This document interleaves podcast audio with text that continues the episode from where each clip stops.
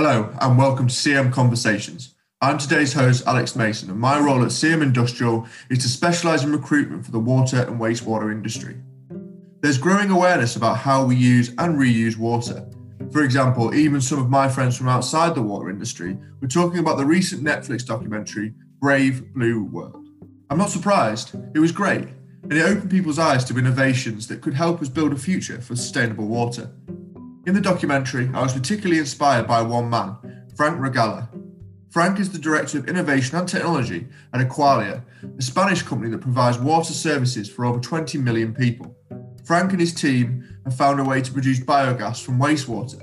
The potential of this energy source is enormous, so to learn more, I invited him onto CM Conversations. In this episode, I talked to Frank about the important work he's involved in with Aqualia the value of wastewater, and how we can build a future for sustainable water. I hope you enjoy listening to the podcast. So today on CM Conversations, we have Frank Rogalla here from Aqualia. He is the Director of Technology uh, based in Spain. And he's going to be talking to us a little bit about what they're doing with wastewater, a little bit about what Aqualia does more generally, and his recent feature in Netflix's documentary, Brave Blue World. So thank you for joining us today. And if you'd be able to tell us a little bit about yourself, um, you're over 25 years in the global water sector and um, what you're doing with Aqualia. Great, Will. Thank you so much. It's an honor to be here.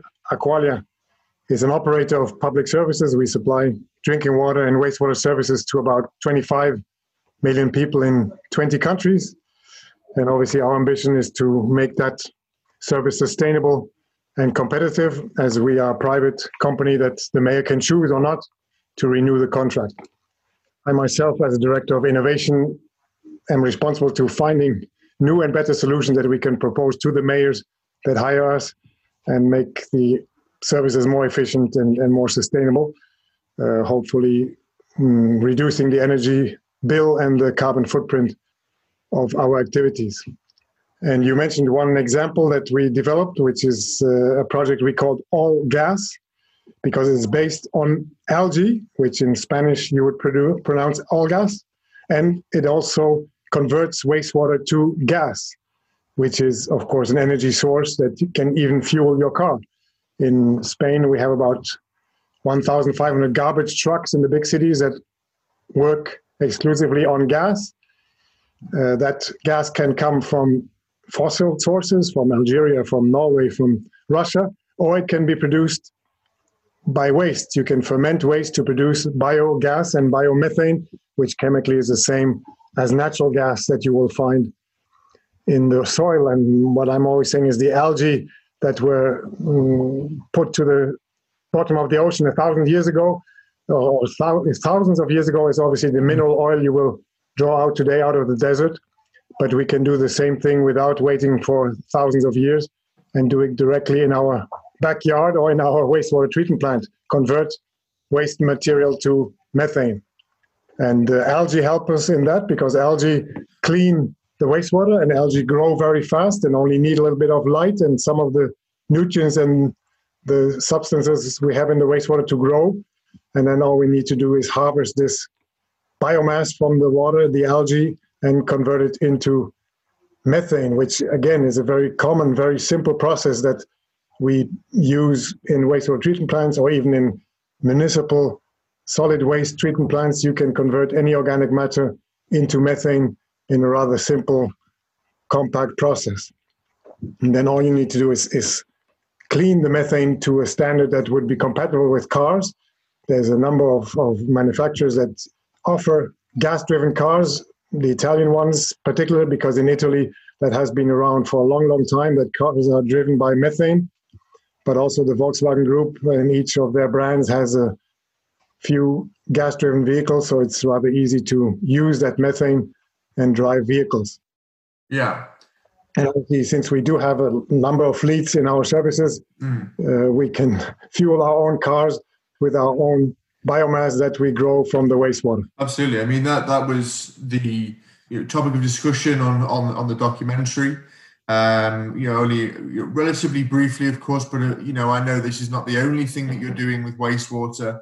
You know, you are working towards you know, reducing waste, reducing you know unnecessary waste, and actually utilizing what is a you know naturally occurring resource from wastewater to be used in all manner of things. So I'm sure there's, as you told me before, there is there's other things that you're doing with wastewater as well, isn't there? Of course, our dream is to take the concept of waste out of the wastewater to find a new word. Like in Singapore, they call it new water. Other people call it re-water. I mean, wastewater is, is not the waste. It is full of resources. Uh, the energy, as we showed by growing algae, and fueling cars with wastewater, but also nutrients. You can make nice fertilizer out of the phosphorus and the nitrogen that you have in the wastewater from our own uh, daily uh, waste that we produce.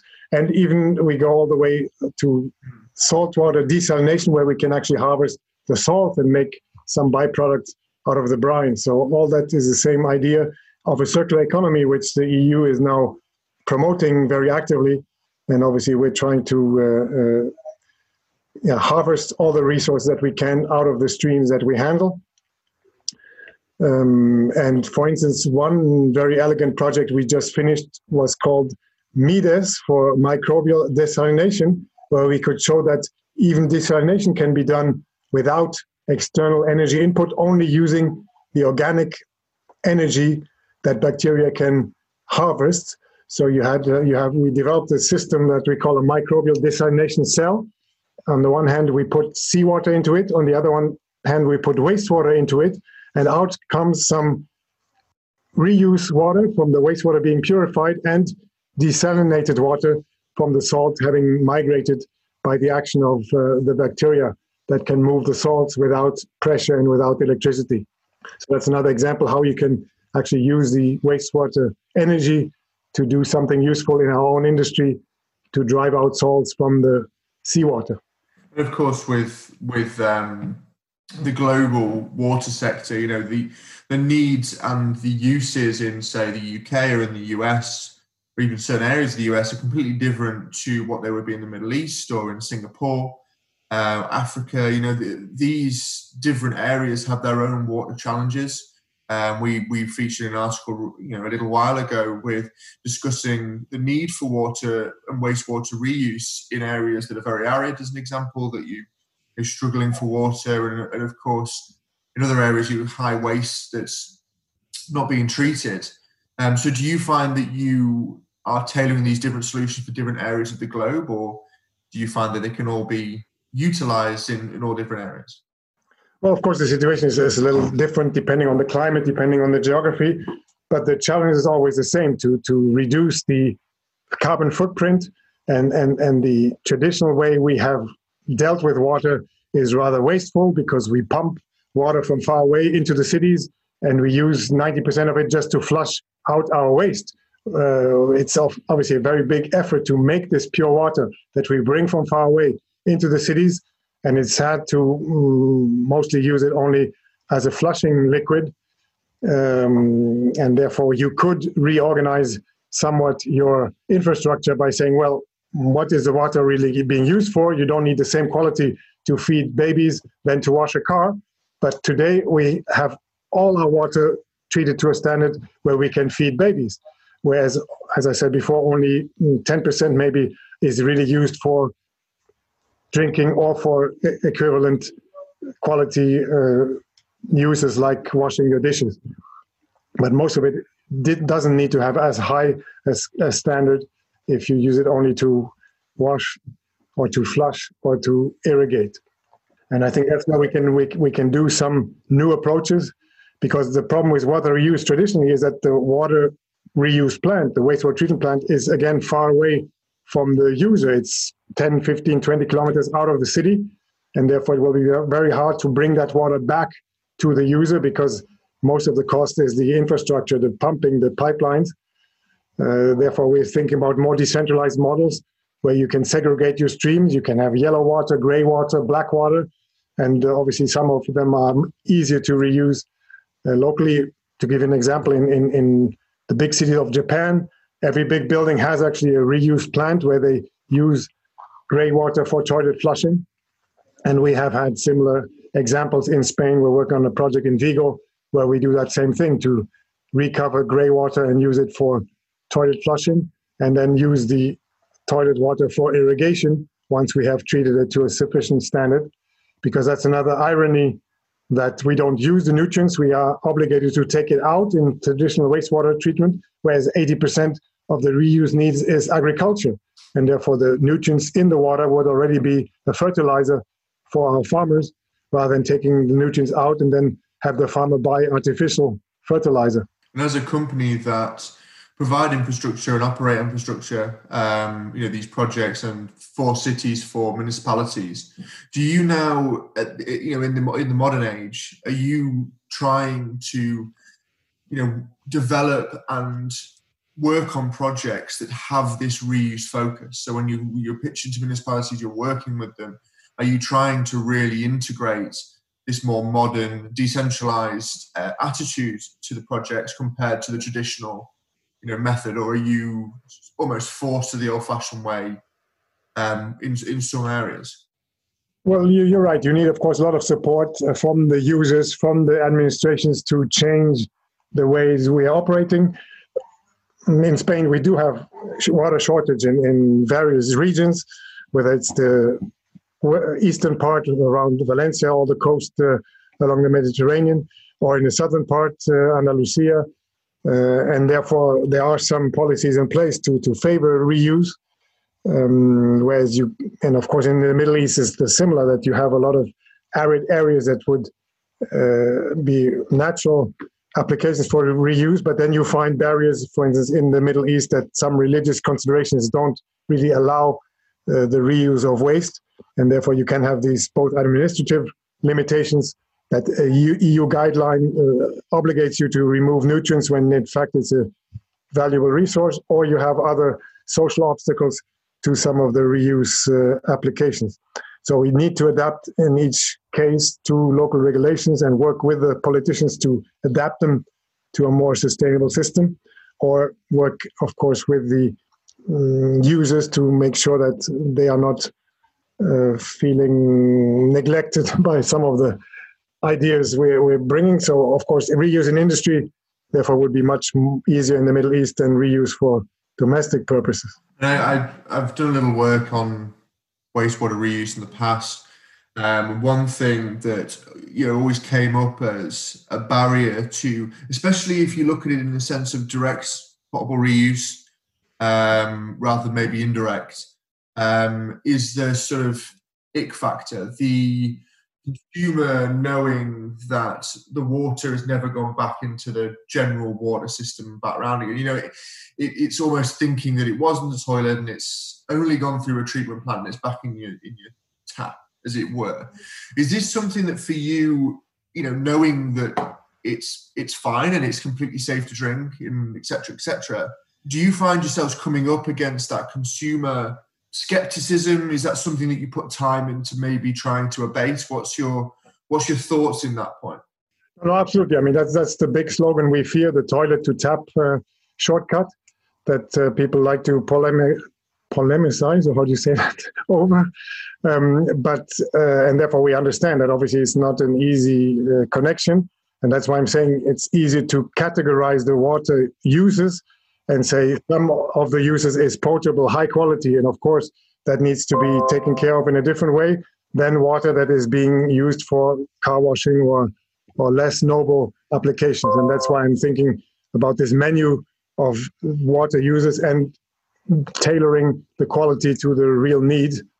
Um, but that definitely would change quite a bit the, the economics of the water system because we don't have to supply 200 liters of ultra pure water for every person, or maybe 150, depending on where you are, when only 10% of that is really needed at the high quality level. Mm. Of course, um, me not, uh, sadly not being an engineer um, like yourself, um, I'm presuming that would, if you were to take, say, a, a you know an old-fashioned system like a New York, uh, London, or you know Barcelona, you know you would need to have a quite significant overhaul of the basic infrastructure for that to be the case, I'm presuming, rather than, you know, if you're a, Dubai, it's still developing, you know, you can almost implement that from the get go.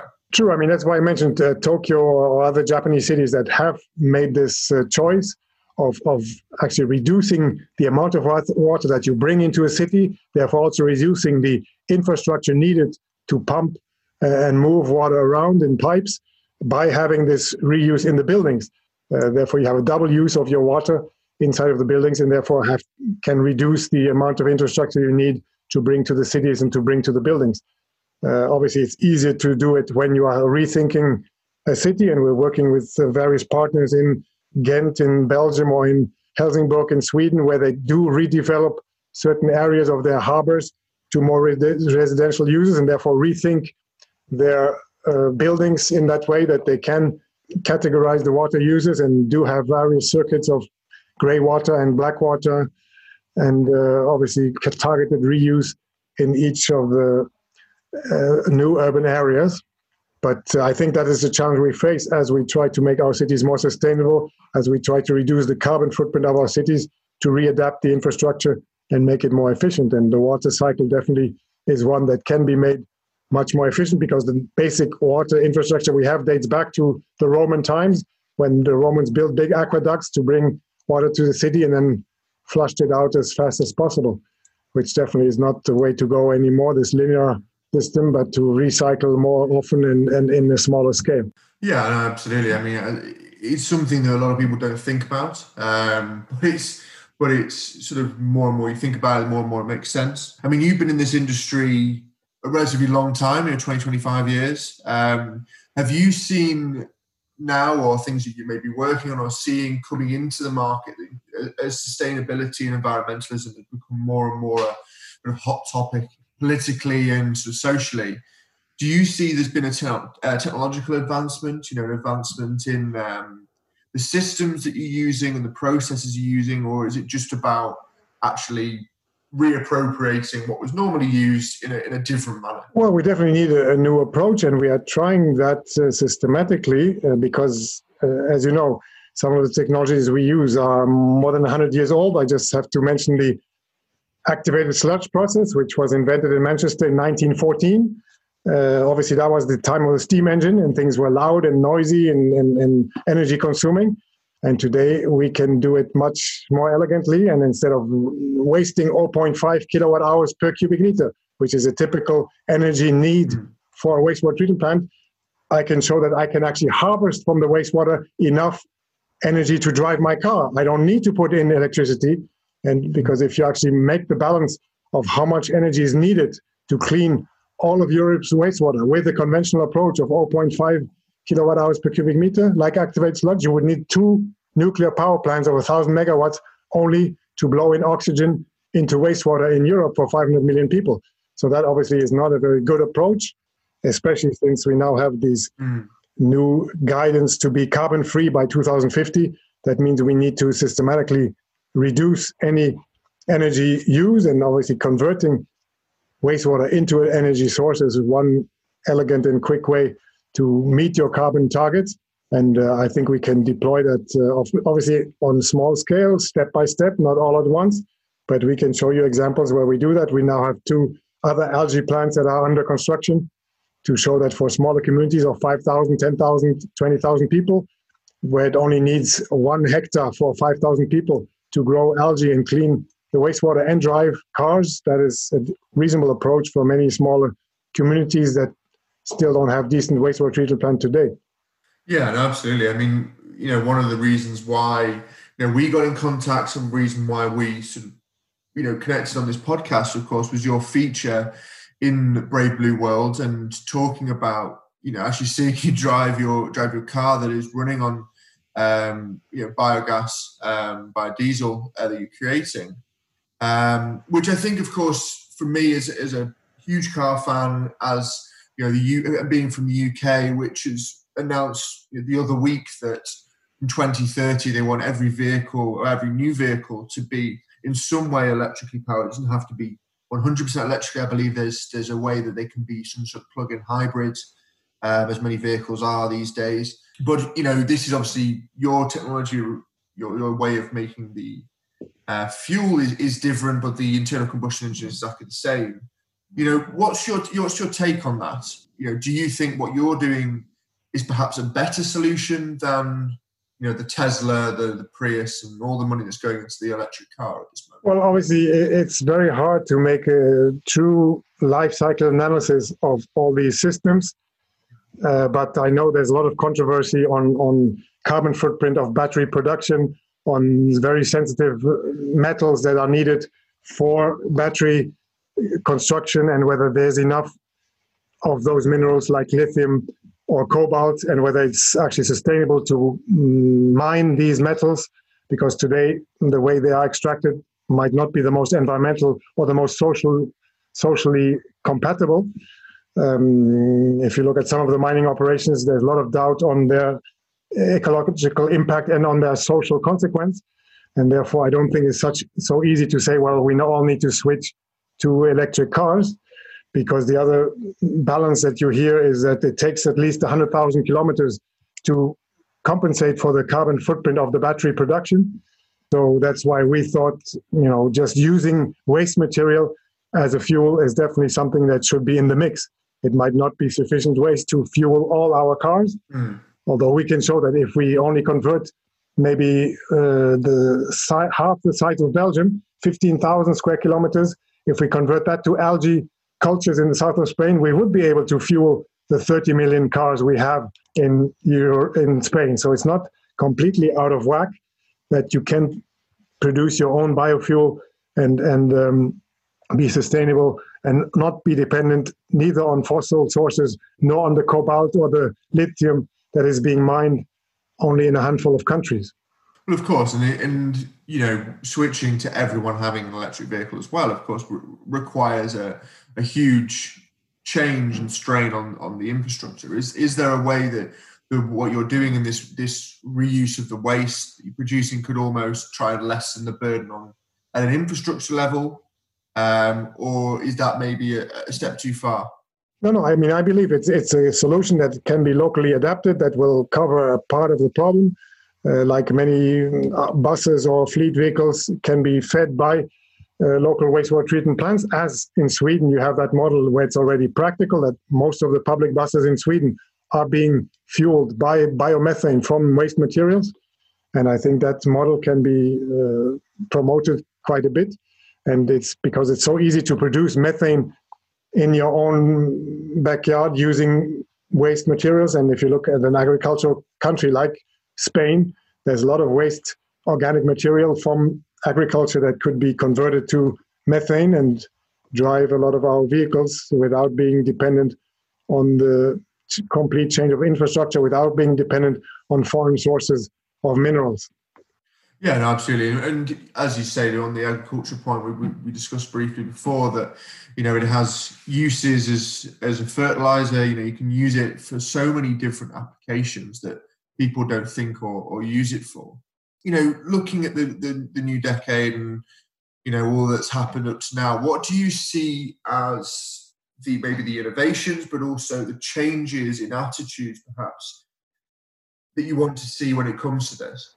Well, I think that that's the main the main the main factor. Obviously, people need to be willing to approach things differently. But I think as we are all uh, more and more conscious of climate changes and other threats to our environment, I think uh, there's a much higher willingness to change tack and to adopt new solutions and to try innovations.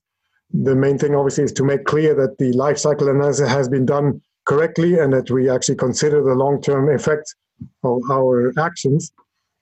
And that's where still there's a lot of lack of information. You know what do i do? Do i take a plastic cup? Do i take a paper cup? Which one is the most efficient uh, and we don't always have the clear answer to those questions. But there's a lot of uh, willingness to pursue new avenues to make our society more sustainable. And for people who are listening maybe uh, to close off this podcast on sustainability what would you say for you, if you give any advice, maybe on a smaller level rather than an infrastructure level, that people could be doing to, you know, live more sustainably and reduce their waste? Is there anything that you personally could advise people on the water side of things? Well, I mean, I'm very proud myself because every week I drive up to the local wastewater treatment plant and fill up my car with methane that unfortunately is not yet available to all of us, but it will be soon, I hope, if we all uh, uh, support the, the right policies and, and um, don't go blindly the all electrical route.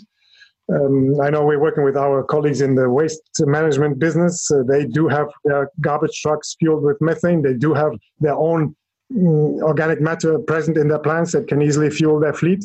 And buses and police cars and postal services uh, all from waste. So I think, yes, we, we can all um, push our politicians towards more sustainable solutions and don't have to rely only on high tech electrical uh, solutions, but can adapt a lot of the local uh, inventions and um, bring sustainable solutions just by adapting to already well proven principles. Hmm. Well, as I say, it's been a fantastic to have you here at CM Conversations talking about sustainability and all the exciting things that you have been doing. It's not quite as uh, fancy as Netflix, but I hope you've enjoyed being part of it nonetheless. So thank you very much, Frank. It's been a pleasure having you on, and um, yeah, keep up what you're doing. It's fantastic. Thanks, Alex. All the best.